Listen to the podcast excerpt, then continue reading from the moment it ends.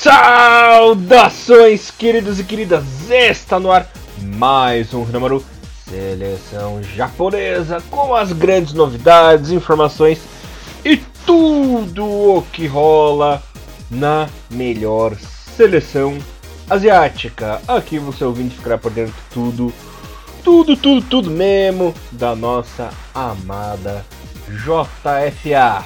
Bom, como sempre, vocês estão na companhia de Elias Falas do Barbudinho. Alegria na apresentação e comentários dele. O mito Mr. Thiago Henrique Cruz. Tudo bem com você, meu irmãozinho? Apesar aí da derrota da tua parte brasileira do, do futebol, rapaz? Pois é, cara, vimos a, o Ataru Endo pagando a Rascaeta, mas o Ralph com seus 30 e poucos anos tomando baile. Resumo da obra. Mas é isso, né? Times brasileiros às vezes dão alegria, às vezes não. Futebol em geral acho que é assim, mas é isso, né? É... Coringão sempre sofrendo.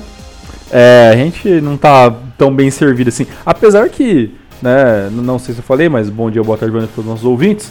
É, esse, esse, ano o Campeonato Brasileiro tá meio nível de A-League, assim, né? Tá acontecendo tudo, tudo um pouco, tem uns 4, 5 times que chegou a estar tá brigando seriamente pelo, pelo título e agora no finalzinho tá naquela nivelada, talvez pro Palmeiras, talvez pro Inter, que seria um milagre, né? O Inter que veio de uma Série B e tal, São Paulo perdeu um pouco de força, o Flamengo, então tá interessante, não, não, não tem muito do que a gente reclamar, né? Agora, o Coxa, infelizmente, talvez não vai ser ano que vem que a gente vai ver na Série A, né? Talvez jeito, né? não, não tem. Na minha opinião, na minha humilde opinião, como Coxa Branca de carteirinha, literalmente, não sobe mais. Já, já era. Ontem, ontem foi a, a. Como é que fala? Pá de terra. A pá de terra. Uhum. Foi exatamente hoje igual a última, o, o último prego que, que selou o caixão. Exato. e é engraçado que quem foi um, prego, pagar... foi um prego gordo, desculpa, foi um prego gordo, filha da puta. Pode falar deu, agora. Que deu o fim. E se a gente for ver, realmente, os, os nossos times brasileiros, você, torcedor do Curitiba, torcedor do Corinthians, são times que realmente passaram ali por um, um período muito bom, com recentemente, Coxa talvez nem tanto, mas é realmente a gente percebe que, como é difícil né, essa mudança de de termina um ciclo de jogadores, começa um outro, até o time se acertar, até o Curitiba encaixar meia dúzia de jogadores que não sejam assim tão caros, mas que dão sangue pela equipe, que vai ajudar, né? No caso do Corinthians também vendeu todo mundo que tinha, porque estava devendo ter as calças, e agora tem um estado zero, é troca de técnico, mas realmente às vezes não é o técnico, né, cara? É o, é o material humano realmente que não faz milagre, né? Então acho que tá o Corinthians chegar nessa final do, da Copa do, da Copa do Brasil 2018 foi basicamente quase um, um milagre, né? Porque realmente na final a gente viu que o time do Cruzeiro era muito superior em quase todas, quase todas as, as posições. Agora uma coisa que eu, que eu fiquei pensando agora que você falou sobre isso, a gente fez esse, esse, paralelo, esse paralelo entre Japão e Brasil, é que será que realmente o VAR vai ser uma coisa que vai acontecer em todos os lugares, cara? Ou será que tem país que o VAR não, não vai colar tão cedo? Tipo o Japão. Não sei se o Japão precisa de VAR. Olha, não é uma regra obrigatória, né? Quem quiser usar, usa. Quem não quiser, pode continuar no estilo tradicional. Tanto que não está em fase de teste, né? Teve teste nas uhum. confederações, teve teste na Copa. Agora na Copa do Brasil teve, né?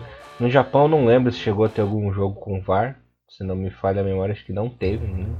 É, a Copa do Brasil só agora só, né? Uhum. Agora, tipo, né? Não lembro também. Libertadores, obviamente, não tem VAR, né? Provavelmente uhum. não tem VAR. Eu não, eu não, não lembro, se alguém souber, por favor, pode é, corrigir a minha ignorância. Não lembro de ter VAR em campeonato inglês, em campeonato alemão, essas coisas. No italiano teve, né? Que foi lá que começou só. É, porque no italiano, porque lá, é lá é o país da roubalheira mesmo. Aqui a galera reclama do Corinthians, mas lá todo mundo é meio Corinthians no italiano, né? Então, então é meio necessário, né? Esse esquema do VAR mesmo, né? Mas eu não sei. Talvez, talvez no Japão isso seria uma coisa que nem seria usado, né? O VAR estaria ali mais com uma tecnologia mesmo, porque é, o, nem a questão de erro, né? Não há muito a malandragem, né? Dentro do futebol japonês, por enquanto, pelo menos, né? Então não tem jogador muito caindo, cavando falta. A não ser jogo dural, né? Que a galera dural gosta de cavar, cavar umas faltas de vez em quando. Mas fora isso, acho que não, não vai ter muita necessidade.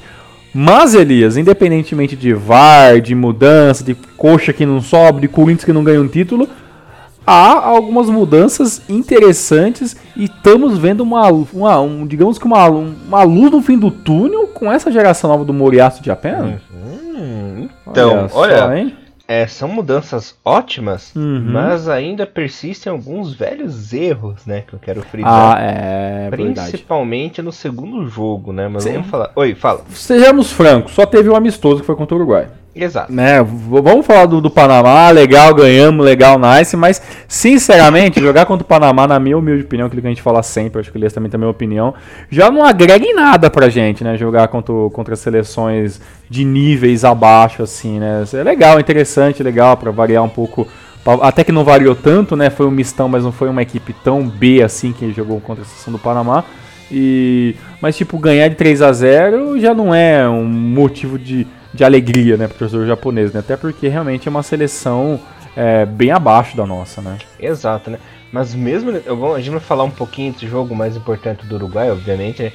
Mas mesmo nesse jogo fraco, nesse jogo que era óbvio que o Japão ia ganhar, eu notei um problema bem sério na, na seleção japonesa, cara. Apesar da, do placar amplo, né? Um domínio de jogo praticamente 90%. Sabe o que que eu notei de errado? Hum. O preparo físico da seleção japonesa no Japão. Você achou, cara, que achei. realmente tá desse jeito Uhum. mesmo? Mas Eu em que achei. sentido? O cara tá cansando rápido? Você acha que é. Não, não em cansar rápido, mas sim no combate. Ah, no combate. Jogo de corpo. Eu tô achando os jogadores japoneses muito frágeis e magros, né? Se você for ver, é uma, realmente uma seleção muito magra, né? Uhum. Pode ver É. Minami, no Osako, Sim. Aoyama, o Haraguchi, o Misao, o próprio Ito, Muroya. Sassá. É, é uma galera muito. É muito franzina mesmo, né? No, muito no, é, no, que fala, né? Quando é Sim, sim, sim. Você, você vê, você, se a gente vê depois é, os highlights e até o jogo completo pra quem achar contra o Uruguai, você percebe que você vê um Cavani, né? Tipo, cara, o cara tá trincado, né? Alto, forte. Você vê ele contra um Osako, né, cara? É meio gritante a Uhum. diferença, né? E assim, tiveram os lances contra a seleção do Panamá. Panamá, um time forte, né? Os caras são pesados, assim, dá pra ver. Até porque eles não têm um sprint, né? Uma corrida muito rápida mesmo. Uhum. Justamente pelo vigor físico deles, assim. Eu achei que o Japão saiu em desvantagem em alguns lances ali de jogo de corpo, essas coisas. Mas como a seleção é, do Panamá não é muito técnica, né? Não tava num, num nível técnico muito alto, o Japão conseguiu se sobressair mesmo com essa fraqueza corporal. Sim, né? sim. E antes de você até falar mais um pouco mais a. Eu até gostaria de saber a sua opinião, o que, que você achou do Japão como um todo na- no jogo contra o, contra, contra o Panamá. Eu admito sinceramente que não foi um jogo que chamou muita atenção. Tá? Então, tanto que eu vi até depois, nem, a- eu nem, nem, nem vi ao vivo, depois eu vi depois na, na versão gravada. Eu gostaria de falar rapidamente os convocados, que a gente acabou faltando isso, a gente não fez um Renomaru sobre a convocação, né? Mas basicamente é o seguinte, os goleiros eram os mesmos, né? O Higatiguchi, o Gonda e o Daniel Schmidt, né? Que tá ganhando um pouquinho de, de espaço na seleção, apesar que infelizmente eu não acho que ele vai tão longe. Depois ter os laterais lá, o Hiroki Sakai voltando à seleção, né? O Senmu Uroya, o Nagatomo e o Sho Sasaki do Frontale, né? Frontale não, perdão, do Hiroshima, perdão. Os zagueiros foram Makino Yoshida voltando à seleção, Genki Miura do Gamba e o Tomiyasu, né, que tá jogando lá na Bélgica. Os volantes foi o Aoyama, Shibazaki voltando à seleção também, o Ataru Endo e o, Genta e o Kento Misao. Os meias Haraguchi voltando à seleção também, o Jinho Aito do Rei Sol, o Shoei Nakajima, Minamino e Doan, e os atacantes Yuko Kobayashi, Osako e Asano. Mas o Yuko Kobayashi foi cortado porque teve uma, uma lesão contra o jogo contra o Kashima, e depois também o Asano também foi diagnosticado com uma lesão, e para seus lugares foi convocado o o gigantesco e atacante sensacional Kawamata, né? E o Kitagawa do Shimizu S-Pulse, que também tá pedindo passagem, jogador que tá jogando interessantemente bem nas últimas rodadas da J-League, Elias. Cara, puxa a sardinha, mas o gigantesco.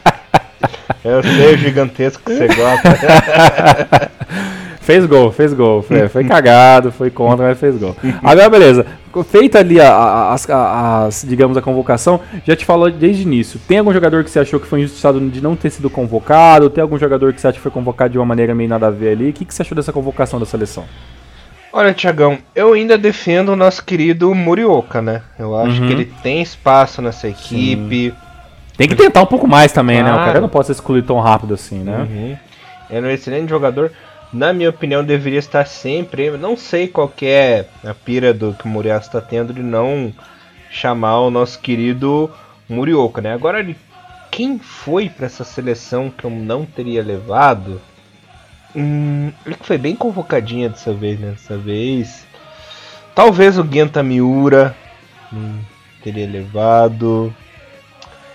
Hum, o Muroia, tenho lá minhas dúvidas. Eu acho que ele só foi por causa da Sanfrete Lechão, né? Sim, eu, não, eu também não vou te falar que eu tenho um pouco pra trás com, com o Tomiasso. Uhum. Ainda, Hum, não, não também. sei, sabe?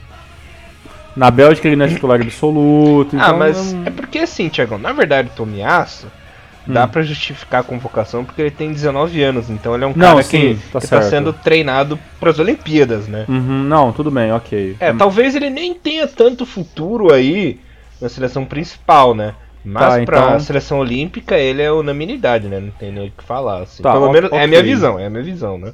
Mas, por exemplo, é, a gente viu que o, que, o, que o Haraguchi é um jogador interessante. Eu gosto muito do Haraguchi, não, não- sempre fui muito fã dele.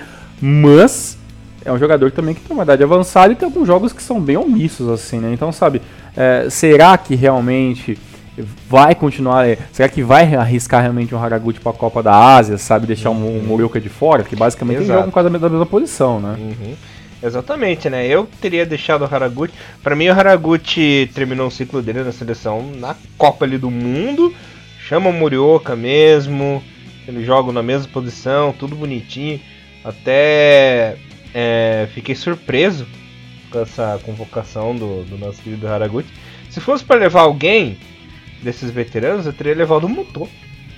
Pode ser também, já Uhum. que já que a gente tá pensando em jogadores que, que rendem nos seus times, né? Agora, porque o, porque o Morioka tem um problema já, né? Na minha opinião, o Jun Aito já meio que cravou a sua classificação, pelo menos pra Copa da Ásia, fazendo gols assim, de oportunistas, como ele fez até né, no jogo contra o Panamá.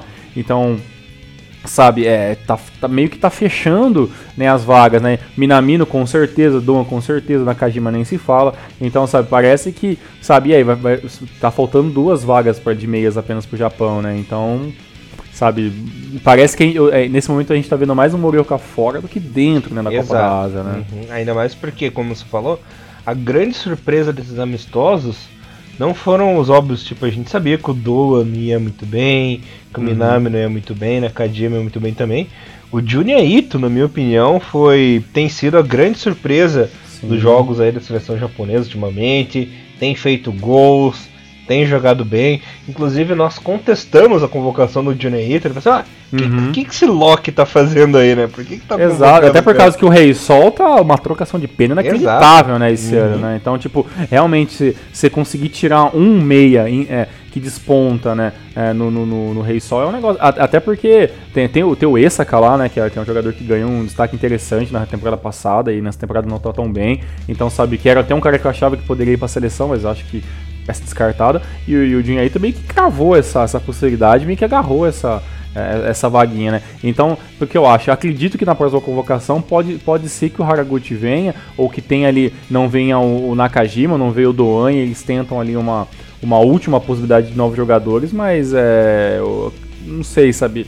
Tá meio nebuloso, talvez o futuro do Murioka. E, e se você for ver, Elias, a gente tá muito bem a- abre aspas, servido de, de, de meias, né? Porque tá muita gente de fora, né, cara? A gente, a gente nem citou, por exemplo, o Kagawa, por exemplo, sabe? Tem, tem Inui ainda, que ele, ele joga como meia, mas também joga como, ataca, como atacante. É muita gente pra pouca posição, cara. Sim. E a parte do, do meio campo, não tem que discutir, a gente tá muito bem servido, né? O que me preocupa ainda é aquela velha história da defesa, é, o ataque também tá me preocupando bastante, né? A gente não tem um atacante de verdade ali na frente para resolver. A defesa tá menos preocupante até que o próprio ataque, né? Que na Copa da Ásia vai voltar o Shoji, vai voltar o Eda, né? Então, quanto a isso, a gente pode ficar tranquilo. Mas no ataque dessa seleção japonesa para a Copa da Ásia, falando já um futuro próximo, né? Uhum. Tá, tá complicado, cara. Porque É. nós vimos assim que o Osako é o Osako de sempre, né? O- é Ele o, erra muito, né, cara? Ele erra muito a finalização. é, é o Yanagisawa dessa geração, né? Então, Uhum. não é um cara que passa confiança. Claro, foi herói contra a Colômbia, né? Disso a gente Sim. não pode falar nada. Mudou Fez- de time recentemente agora, Uhum. tá começando a trabalhar um pouco melhor no, no, no, no Werder Bremer, né? Então. Mas é. Ele erra muito a finalização e Exato. também. E, e ele tem aquele fator que você sempre falou, né? Que você até frisou que talvez é um, é um problema da seleção. De todos os atacantes, ele é um dos mais esguios que a gente tem, né? Uhum. Não, ele é muito magrelinho, né? Muito frágil. No combate físico, ele sucumbe bastante, né, aos adversários. Uhum. Complicado, cara. O, o Asano dispensa comentários. Eu nem sei porque o Asano ainda é convocado, né? Talvez é porque a galera deu aquela investida nele de ele ir junto com a seleção para a Copa do Mundo. Mas é, não é um jogador que, que, né, que não conseguiu se manter num time que não era lá grande coisa no, na, na, na, Alemanha, agora está no Hannover, né? E vamos ver o que acontece. Tudo bem o Haraguchi no Hannover, o Haraguchi vai dar uma, uma digamos que uma andada ali no, na, na Europa até acabar, até acabar a sua, a sua, a sua, digamos, os seus status de jogador europeu, até voltar para o Japão, se voltar, pode até acabar a sua carreira pela mesma. Mas é no caso do o Takuma Sano, é um jogador novo que saiu do Hiroshima como uma puta promessa do futebol japonês e ainda meio que é, não se firmou, né? É mais ou menos o que aconteceu um pouco com o Minamino, né? Só que o Minamino foi para um futebol um pouco mais emergente, ali ele pegou a titularidade e tá beleza na Áustria, né? Mas é, o, o, o Asano tá em maus bocados em um lugar onde é tão difícil ser atacante como é na Alemanha, né? Pouquíssimos funcionaram, né, lá. Sei, sei lá, o último, talvez, bom atacante que, que realmente se fixou bem no time e ficou muitos anos foi o, o Kazak, né, que agora joga na Inglaterra e tudo mais. Mas é o Asano realmente. Não sei até quando a, a JFL vai bancar a convocação dele, né? É, complicado. E esse negócio de atacante, porque pensa bem, ó, galera, não só você, Thiagão, galera. Kalamata não dá para confiar. Não, não dá, infelizmente não. Kitagawa muito menos, né? Um jogador novo, veio é agora. Uma, é, precisa... é uma incógnita gigante, né, uhum. né, cara, o Kitagawa. Nem dá pra falar, vamos Exato. contar Kitagawa, nem dá, né? Joga nos times, o gente, uhum. pelo amor de Deus, os times sofre, né? Tá fazendo uma, temporada genial, mas os times historicamente sofre, né, na, na, na J-League, né? Então. Quem sabe, né? Bom. É, e o Kobayashi? E o Kobayashi tá, tá bichado, coitado. Não tá passando é. por um ano bom, não sei como vai estar no que vem. Osako é aquela velha história, né? Yanagisawa da nova geração. Asano, pff, ok. Se o Sugimoto voltar para a seleção japonesa, não sei, o Thiagão vai adorar, né? Porque Sim, mas, vai, é... também não dá pra saber. O, o Sugimoto é o, Kawamo, é o Kawamata mais novo, né, Exato. né? Teórica, né? Mas assim, no, o Kawamata faz mais gols de cabeça do que o Sugimoto, por exemplo. Então, sabe, a gente não ganha na bola aérea que, a gente, que, que, que eu, eu gostaria que a gente tivesse um, um atacante com bola aérea, mas a gente tem. E, e vamos falar a verdade, será que vão, a gente vai de novo ter que pôr ficha no Kuroki, cara, com 30 e tantos é. anos? Não, não, o Kuroki pra mim já acabou. Por exemplo, Muto e o Yakubo, eles são segundo atacantes, né? Então não é aquele cara de área. Podem ser que pintem aí na, na Copa da Ásia, mas não vão jogar de atacante em si, né? Então tá, tá complicado. Tá complicado mesmo. Até o próprio Kazak, né, joga melhor de segundo atacante do que atacante em si, né? Então a, essa parte ofensiva do Japão é que mais me preocupa no momento. É, cara, realmente eu não. Se a gente for ver, cara, dos três atacantes que a gente foi para essa, pra essa convocação, inicialmente, né, que era o Kobayashi, o Osaka e o Asano, só o Asano, só o, o, o basicamente titular absoluto, né? E agora com o Kawamata como substituto, como, como o Kitagawa como substituto, ainda não não mostraram que vão resolver, né, esse, esse setor, né? Então realmente o nosso setor ofensivo, ele é muito mais complicado e gera muito mais medo, né, do que basicamente a, a nossa defesa, né? Uhum. É, estamos em, em maus lençóis, para assim uhum. assim dizer. Sim, e o que você pode falar para mim sobre o jogo do Panamá? Qual foram suas considerações? Você achou que foi legal, foi legal? Queria mais, queria menos? E aí, qual Não, é? É, o Japão fez a parte dele, foi modesto, né? Claro, um jogo tão modesto que até chegou a fazer 3 a 0 né? Mas, por exemplo, dominou o primeiro tempo todo, sufocou a equipe do Panamá, não deu chances é, para a equipe adversária. O primeiro gol do Japão até que demorou para sair, foi mais pro final do primeiro tempo, né? Sim, mais ou menos 27 ali. minutos, 27, 28, é, né? Só conferindo aqui o tempo do gol foi aos 42 do primeiro 42. tempo. 42. Ok, então eu confundi com o, jogo, segundo jogo. Isso. e foi numa falha grotesca da, da defesa panamenha, né? Que foi tentar colocar depois de uma cobrança de falta foi tentar colocar a bola em jogo. O nosso querido Aoyama conseguiu é, matar o ataque Sim. do Panamá. Lançamento com triângulo, Uhum. toque com triângulo na profundidade. Uhum, exatamente, é. Aquele que você soca o triângulo até o final ali. Exatamente. Nosso querido Minamino pegou a bola, fez um drible desconcertante, ganhou de três adversários, né? Uhum. Conseguiu colocar ali na saída do goleiro, no goleirão do Panamá. Beleza, encerrou o primeiro tempo, 1 a 0 saiu até barato pelo que o Japão produziu no jogo. Depois, no segundo tempo, o Japão dominou de novo, pressionava, tava indo muito. O Junior Ito fez um segundo tempo assim muito bom, né? Deu passe pro. Ah, eu não lembro quem que chutou a bola agora. Foi o Minamino que chutou, que deu o rebote. pro- Isso, o pro- Minami não chutou, sobrou pro Junior de novo, ele que tinha dado excelente passe ali, né? Conseguiu concluir pro segundo gol. Realmente foi muito bom pra mim, o Ito foi o homem da partida. Realmente ele jogou muito bom. E apesar disso tudo, é, como que eu posso explicar isso pra vocês? Panamá, apesar de ter levado três gols, ter perdido o jogo, ele teve um domínio de bola maior, só que ele não sabia O que fazer o com a bola, fazer né? com a bola, exatamente. Então foi aquele tempo morto. Porque tocava dali, tocava daqui. Parecia que o Panamá tava ganhando o jogo uma parte.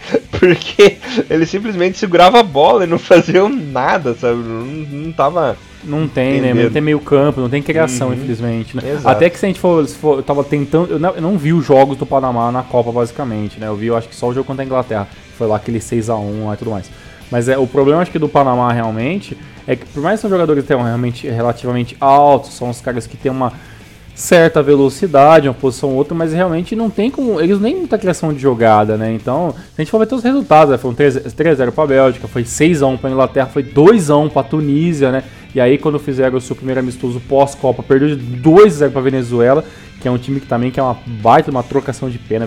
A Venezuela já não tá bem já faz alguns anos. Então, é, é, realmente a gente vê que o, o problema do, do time do Panamá é que realmente quando ele tem a bola no pé, eles não tem o que fazer, né? Eles ficam lá trocando bola, voltando a bola, tentando achar buraco, né? Pra jogar bola alçada toda hora, ganhar no, na bola aérea e, e, e é uma pena, né? Porque talvez o Panamá, se o Panamá jogasse mais com a bola no chão, talvez ele poderia levar um pouco mais de perigo, mas é, isso acabou não acontecendo, né? E o Panamá é um time tão ruinzinho que levou um gol ridículo do Kawamata, né? O Kawamata tropeçando, caindo, escorregou na casca de banana lá. Pois é, aí bateu no pé do, do zagueiro e acabou entrando. Eu jurava que, que tinha sido gol do Kamata, mas depois realmente foi mostrado várias vezes. Aí, apesar que eu fico meio assim, ainda mais realmente acabou dando como gol contra ali e tudo mais. E, e, e pra você ver que o jogo tava tão fácil, né? Que, ah, fez o segundo gol, já troca o jogador e já entrou o Kitagal junto com o Kawamata. O Kitagal que não, não, não pôde fazer muita coisa no jogo, né? Teve ali uns, uns 20 e tantos minutos pra jogar. Mas é, é, mostra que se ele, se ele for novamente pra seleção, talvez ele precise ser testado com um pouco mais de tempo, né? Porque ele não é um. Não é aquele cara que pega a bola no pé e vai correr no campo todo, né? Ele precisa realmente de um apoio para conseguir um drible, para conseguir um passe, né? Talvez ele seja até um melhor finalizador do que um cara que passa bem, né? Mostrando isso até os gols que ele faz no, times, né? E, e o Kamata é isso, né? É, é muito mais jogo de corpo, é muito, é muito mais correria do que realmente a técnica para o cara bater por cima, né? Então é, é difícil, é difícil a vida dos atacantes japoneses. Não, é complicado mesmo, né? Bom, é, encerrando esse assunto do Panamá, nós já vimos que o time jogou bem, que o Calmato foi o melhor jogo, na brincadeira, o Dinaído foi o melhor. Vamos falar um pouco sobre o jogo contra o Uruguai agora, né? Esse foi o jogo chave, o jogo que estava criando muitas expectativas e todo mundo estava esperando, né? Cara, uma coisa que eu fiquei muito de cara nessa partida é como o Uruguai bateu, né? O Uruguai Não, mas o Uruguai sempre bate, né, cara? O Uruguai é um time que, que procura o jogo, de, o jogo de corpo o tempo todo. É um time muito chato. Eu acho que, que o Uruguai é uma versão um pouquinho melhorada da Argentina, assim, né? Porque é, é um futebol muito, muito, muito ofensivo. Eu até cheguei a fazer um, esboçar ali uma, é, uma matéria para fazer na, na, parte, na parte da seleção pré-jogo, mas acabei demorando, serviço e tal, acabei não conseguindo. Então vou até aproveitar para passar essas informações agora, né? O, Uruguai foi bem, né, cara? Foi eliminado nas quartas de final contra, contra a, time, a equipe da França, né? Fez uma Copa do Mundo interessante, né? O, o Oscar Tavares, que é o técnico, tá tá no comando da seleção há 12 anos praticamente, então sabe, acho que é um é um é um doce, se não for o maior maior é, tempo de que um treinador consegue manter consecutivamente um, um, trabalho na seleção, né? O cara tá desde a Copa 2006 trabalhando junto com essa seleção da, da do Uruguai. E, e o Oscar Tabares ele, ele tem essa possibilidade, ele tem esse esse, esse, digamos que cartão verde para fazer o que ele achar melhor na seleção, né? E ele conseguiu ter uma renovação, vai até 2022, e ele levou teoricamente para esses amistosos contra Coreia do Sul e Japão 16 jogadores que jogaram a Copa do Mundo. Então, sabe, é a mesma base da Copa do Mundo, diferente do Japão, da Coreia do Sul, que tá ainda, sabe, que tá realmente entrando em um novo ciclo. O, o Uruguai mantém essa, essa, essa, essa mesma base, só não teve o, o de jogadores assim, dos mais importantes, né? Não teve o Soares, que, tá, que foi cortado por causa de uma lesão no joelho, né? Mas basicamente o, o time do Uruguai foi, abre aspas, sem 100% né, para jogar contra a gente, né? E, e eu tinha um, um, certo medo, porque a, a, a mídia, a mídia da, do Uruguai e tal, falou que o jogo, o, o jogo com esses amistosos né, da Ásia teoricamente seriam amistosos com menos relevância para a seleção uruguaia, por causa que, o, se me engano, agora em novembro o Uruguai vai jogar contra o Brasil, vai jogar, sabe, pensando já em, em Copa América. Então, sabe, deram uma, uma menosprezada, né? Então falei, pô, esses caras vão vir pra, pra asa pra querer meter pau em todo mundo, né? E aí quando vem o primeiro jogo e, e o Uruguai perde pra Coreia do Sul, falei, pô, pera aí então. Então acho que esses caras não são esse bicho papão todo, né? E, e, o Japão mostrou que com a, com a bola no pé a história seria completamente diferente. Né? Não seria um passeio né, dos uruguaios aqui na Ásia, né?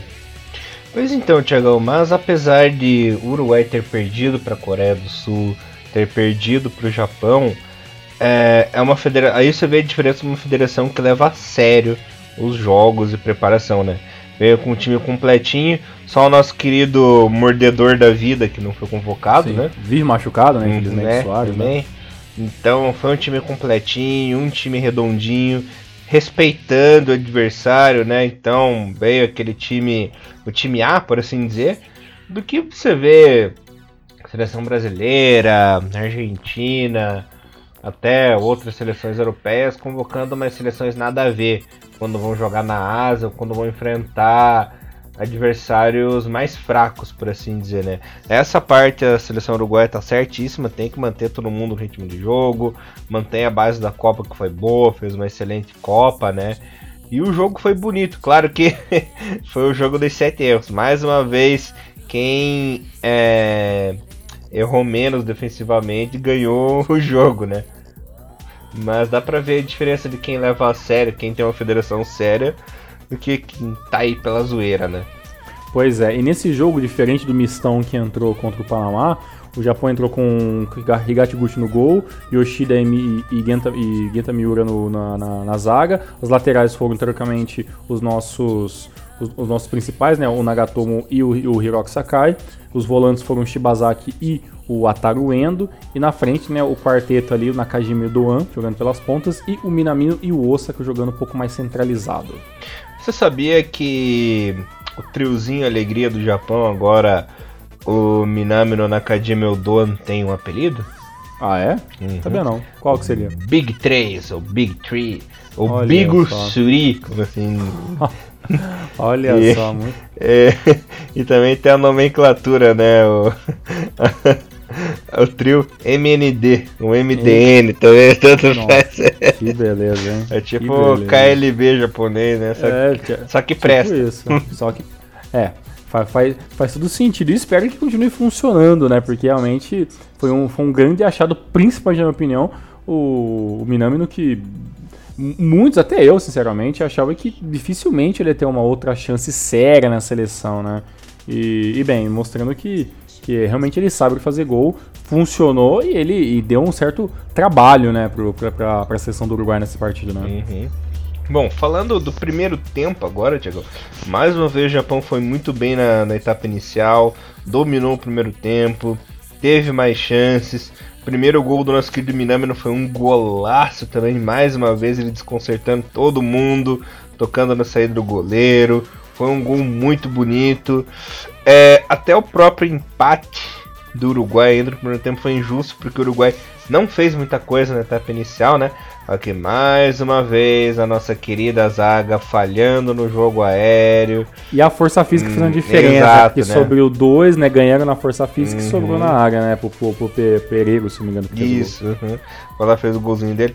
Só que mais uma vez aconteceu é, um lance parecido, né? Um chute de fora da área. Se eu não me engano, quem chutou foi o Nakajima, né? Nakajima uhum, deu o um chute, sobrou pro nosso querido Osaka, que estava bem posicionado ali e marcou o segundo gol do Japão, né? Até aí tudo bem.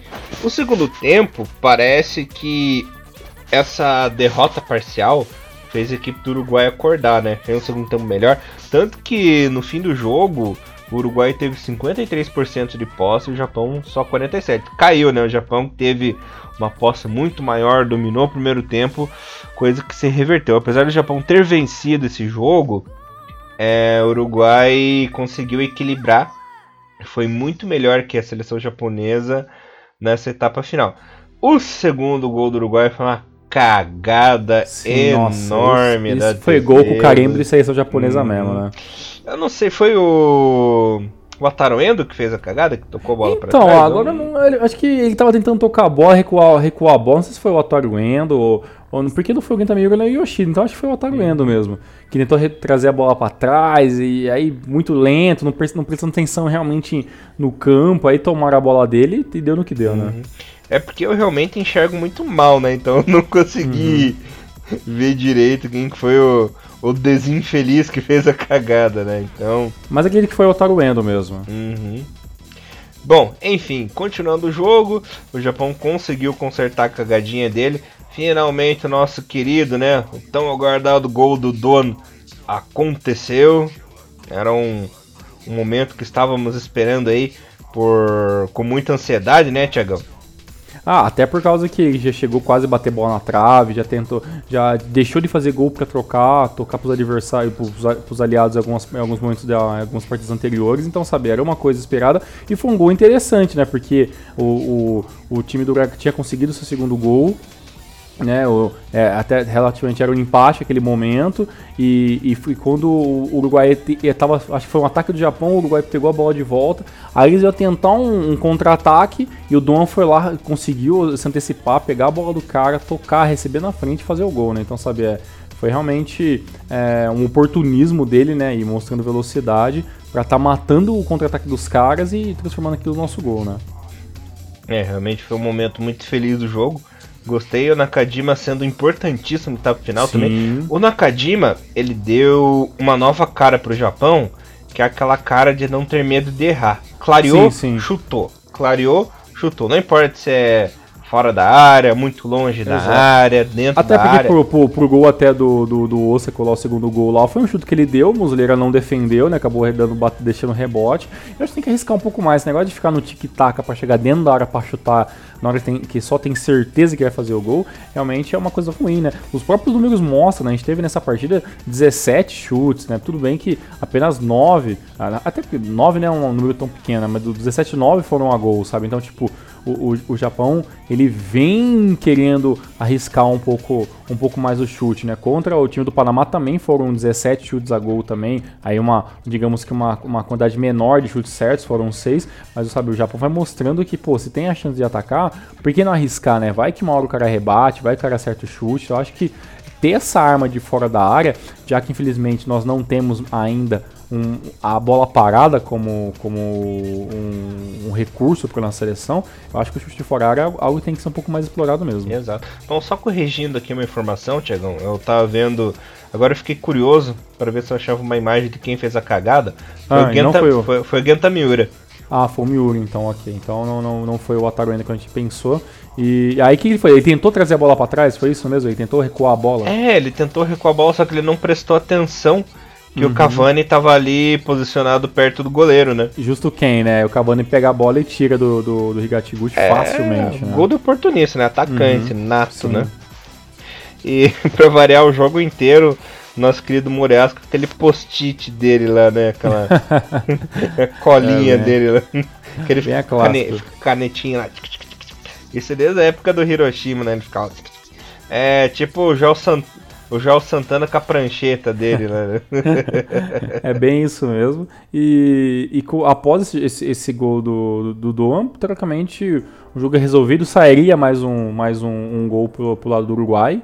Né, que, agora, que agora na minha cabeça não, não me lembro como que foi o terceiro gol do Uruguai deu, uma, deu um branco aqui agora, mas basicamente era 75 minutos do tempo. O Uruguai tentou algumas partidas depois, mas o Japão se segurou, fechou bem, jogou a parte defensiva interessante. E aí, mesmo tomando o terceiro gol, não, não fez, não fez falta. Eu acho que, acho que é assim que o Japão tem que jogar, sabe? Esse negócio do Japão tentar jogar com a bola no pé, fazer um gol, jogar lá Corinthians, né? Faz um gol e se fecha para segurar historicamente não anda dando muito certo, né? Porque tem vários jogos do Japão no final do jogo acaba, né, acaba é, não conseguindo segurar o placar. O, jogo contra a Bélgica é, é, um, é, um, é uma memória recente disso, né? O Japão faz dois gols, toma um, pê, vamos segurar o jogo, então sabe. O Japão não é um time que sabe segurar o jogo, né? Então é, é um time que gosta de fazer, tem que fazer gols, porque se tomar outro não faz falta, né? Porque realmente ainda falta pra gente esse, esse tato de saber segurar o jogo e ter a malícia que infelizmente o japonês não tem, né? É, fogo. Só para completar a tua informação de novo, Tiagão, é, o terceiro gol do Uruguai, o Cavani deu aquele passe no, ali, um triângulo, né? Bola por cima. O Rodrigues dominou a bola na entrada da área e bateu cruzado ali. Ah, ele bateu cruzado, cantinho, verdade, né? não conseguiu pegar a bola. Já que você está falando desse assunto, já é uma, assim, um assunto que está passando meio que sempre despercebido, já desde o último número sobre seleção. É nítido que o Rigatti Gucci, ele deu, eu não vou dizer a palavra que deu uma melhorada, né? Porque a temporada do Gamba não é parâmetro para nada, 2018, né? Mas o Rigatti Gucci 2017 pro Rigatti Gucci 2018, eu percebo que pelo menos ele tá um pouco mais coerente na, na sabe, ó, é aqui que eu vou pular, ele parece que ele tá, ele tá indo um pouco mais convicto no, no lance. Ele não, chega, ele não chega em algumas bolas, algumas ele acaba salvando, outras, mas parece que o Rigatiguchi está se tornando um goleiro um pouco mais, sabe, coerente, um pouco mais seguro. Mas eu te falo, ou te pergunto, na verdade, né, dá pra levar o Higatiguchi como titular para a Copa da Ásia? Ou você acha que o fator ainda Kawashima ainda é necessário? Não, não. Nesse momento, o Higatiguchi está sendo muito melhor que o próprio Kawashima. Quem sabe o Higatiguchi, até na própria Copa do Mundo, poderia ter sido melhor que o Kawashima, né? Mas ele estava se recuperando aquela lesão na cabeça dele, né? Então isso acabou prejudicando. Mas o Kawashima não, nesse momento atual não faz falta nenhuma para a seleção. É, não vai fazer futuramente também. Claro, claro que eu ia preferir o Nakamura, né? No hum. gol. Mas o Ricardo é, tá, tá pensando agora. É, é, eu vou te falar uma coisa que não sei se você vai concordar ou vai gostar, mas eu acho que nessas convocações quem acabou se, acabou se ferrando um pouco foi o Nakamura, né? Porque eu acho uhum. que ele, uhum. que como ele se machucou e tá perdendo muito tempo para voltar e tudo mais, eu não, não, sei se vai dar tempo de ele. Não sei se o, se o Muriaço vai convocar ele para um último amistoso final de ano e, sabe, e, e, contar com ele, sabe? Eu acho que talvez o, o Daniel Schmidt tenha até cavado uma vaguinha para terceiro goleiro na Copa da Ásia, pelo menos. É. Mas se for convocado, vai para reserva, né? É, não, não, com certeza. Não. É, uhum. de, de, goleiro principal mesmo, assim, acho dificilmente a, alguém não ser o Gonda ou ou, ou Higatiguchi principalmente, né? Uhum. Eu queria lembrar, eu queria ver aqui há quantos anos tem o Daniel, o Daniel Schmidt. Eu não sei se ele tem 25, 26. 26? Uhum. É. Fico ainda pensando o que, que será que, que, o Moriaço pensa em relação ao Schmidt. Não sei se é um, um goleiro caso o Nakamura consiga se recuperar, se realmente ele vai pensar em, né, até para ele ser um substituto do Gonda como segundo goleiro. Realmente, uhum. sabe, eu fico ainda pairando na minha cabeça, pô, o que, que, será que. Porque realmente o Daniel Schmidt não, não mostra que ele pode ser titular nesse momento da seleção, nem na Olha, seleção japonesa, né? Eu acho assim que o Daniel Schmidt, ele é tipo um Doi, um Suzuki que foi na, na era Zico, né? Aquele goleiro de manutenção, hum. que tá ali para compor elenco mesmo, vai jogar pouco. Quiçá nem jogará alguma partida, sabe? É aquele goleiro pra dizer que tem três ali. Entendi, porque ele é. Porque o que eu vi ele é alto, hein, cara? Ele tem 1,97. É, hein? sim, não. Ele é, tem parados uma... a goleiro do Japão, né? É o maior de todos os tempos, eu acho. De todos os tempos, né? Caramba, porque o Gonda não deve ter mais do que 95, não. não 94, não. 95. É.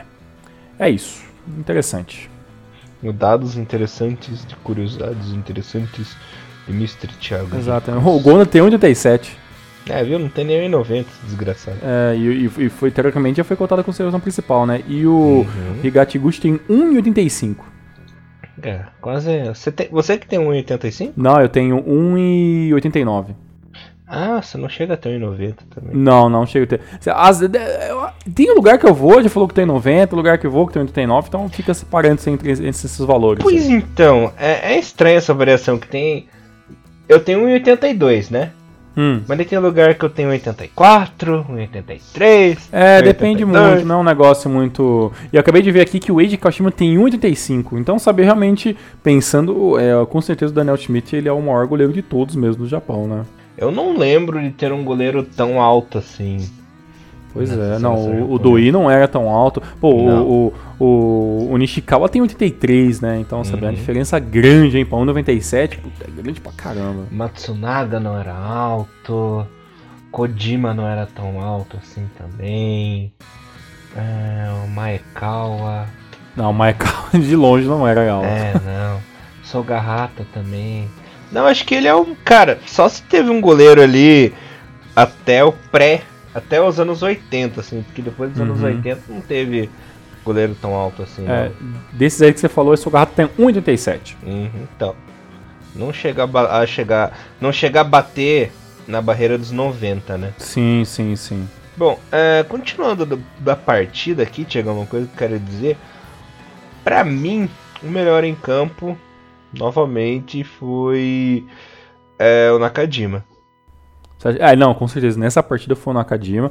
Até porque a, a- ele foi um cara extremamente participativo e pra- praticamente metade dos lances, né? Que geraram gols ou que, ou que deram a oportunidade de criar alguma coisa. Então, é, é o novo da seleção, né? E, e- e acho que o, Nakajima vai acabar aposentando o Kagawa com uma certa antecedência aí. Pois é, rapaz, era pro Kagawa jogar a Copa da Ásia. Mas Uhum. acho que já era um negocinho, hein?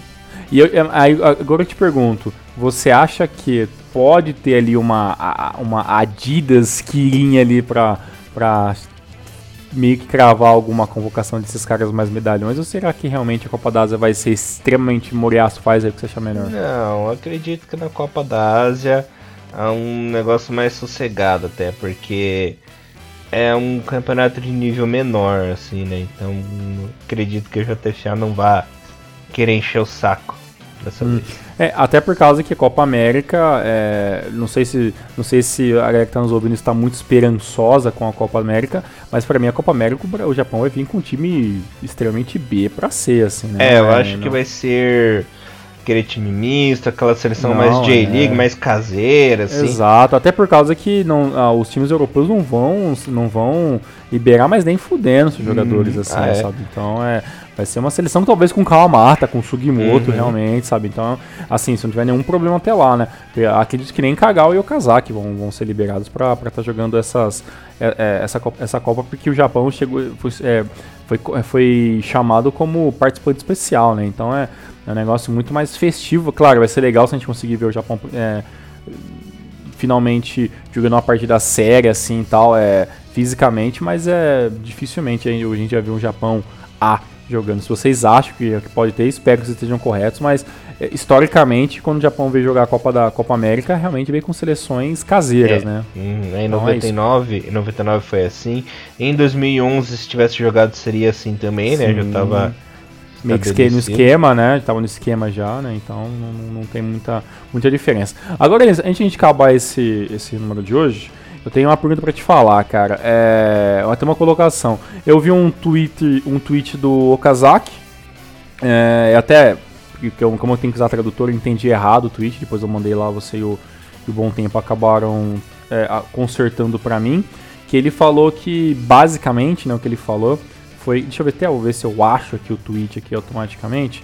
Mas basicamente ele falou que, que o Japão deveria fazer mais amistosos fora de casa.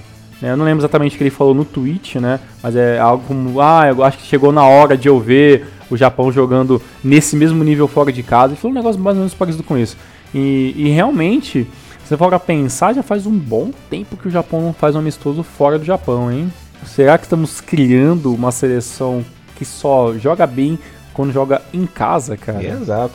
A última vez que o Japão jogou fora foi na preparação pra Copa, né? Verdade, né? Porque o ré. é, Até porque uma, uma certa obrigatoriedade de jogar lá, né? Para os jogadores se acostumarem, né? Porque o jogo, contra, o jogo contra a Venezuela vai ser. Vai ser no Japão, né? Todos, todos em casa.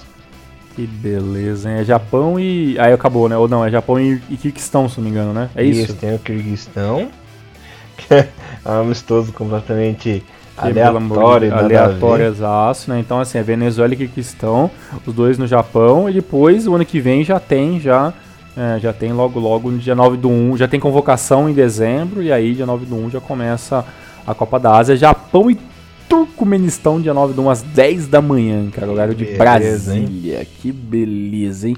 E, e aí, cara, o que esperar de Venezuela e Kirguistão?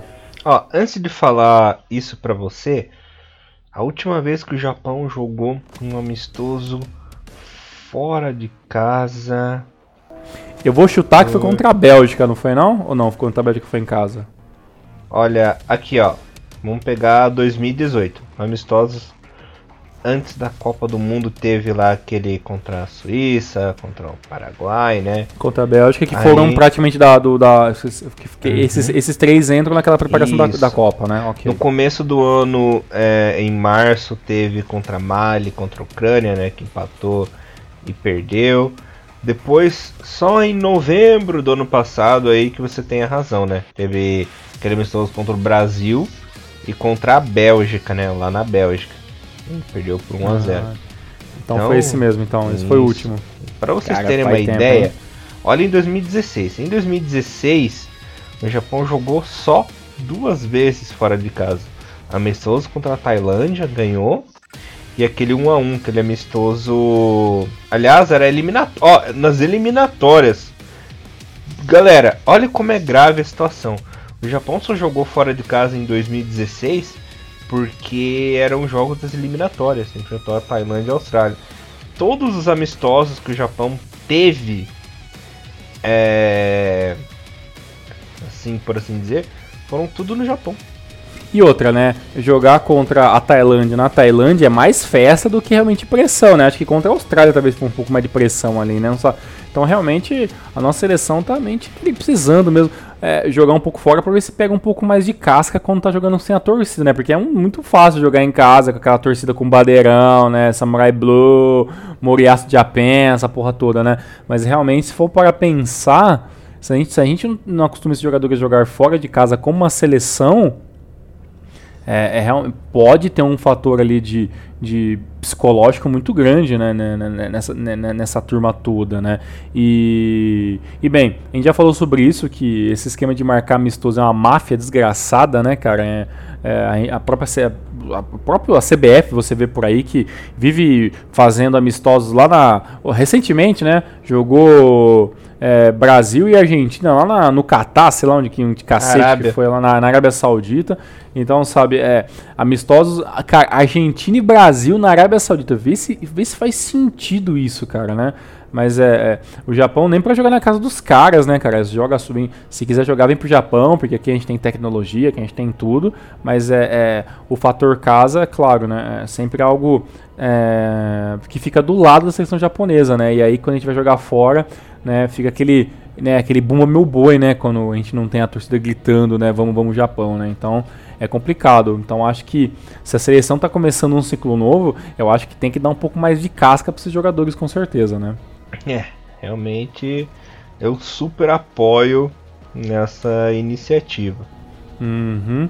E, e logo logo, pra, acredito que no, no finalzinho aí, no final, no comecinho de, de novembro, lá pro dia 3, dia 4, estourando dia 5, deve ter a convocação. A D-League já, deve- já, deve, já vai estar praticamente já no finalzinho, né? Quando, quando chegar lá no, no- em novembro.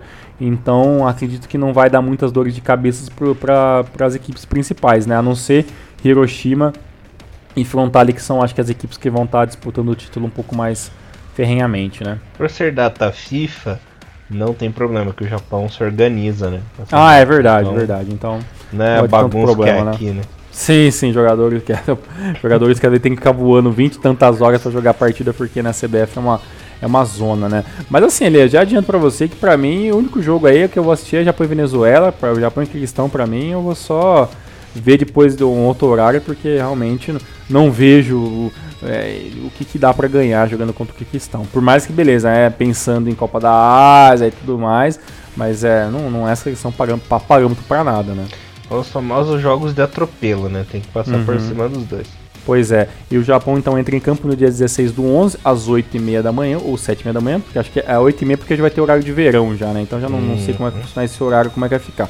Mas teoricamente dia, dia 16 do 11 e depois no dia 20 do 11, quando que estão são os últimos dois jogos do Japão em 2018, Elias.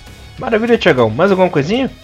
Só, chefia, valeu, foi interessante, Japão ganhou, ficamos felizes com isso aí. Espero que continue assim e vamos ficar de olho aí nos nossos atacantes, nos jogadores que estão fazendo muito bem. Parece que o Nakajima tem já um pré-contratinho com o Porto, tem essa conversinha pela internet aí. E também espero que o Minamino consiga um contrato novo é, em, um, em, uma, em, uma, talvez numa, numa Bélgica ou em um outro campeonato um pouco mais interessante. E também dificilmente o dono vai ficar muito tempo na Holanda, em um time de pouca expressão, como é o time que está atualmente, Mr. Elias Fowlers. Valeu, Tiagão. Voltamos mais a semana que vem com a J-Liga. É isso aí, galera. Até semana que vem. E no Maru, levando o melhor futebol japonês pra vocês, galera. Valeu! Abraço. Tchau, tchau. Sayonara.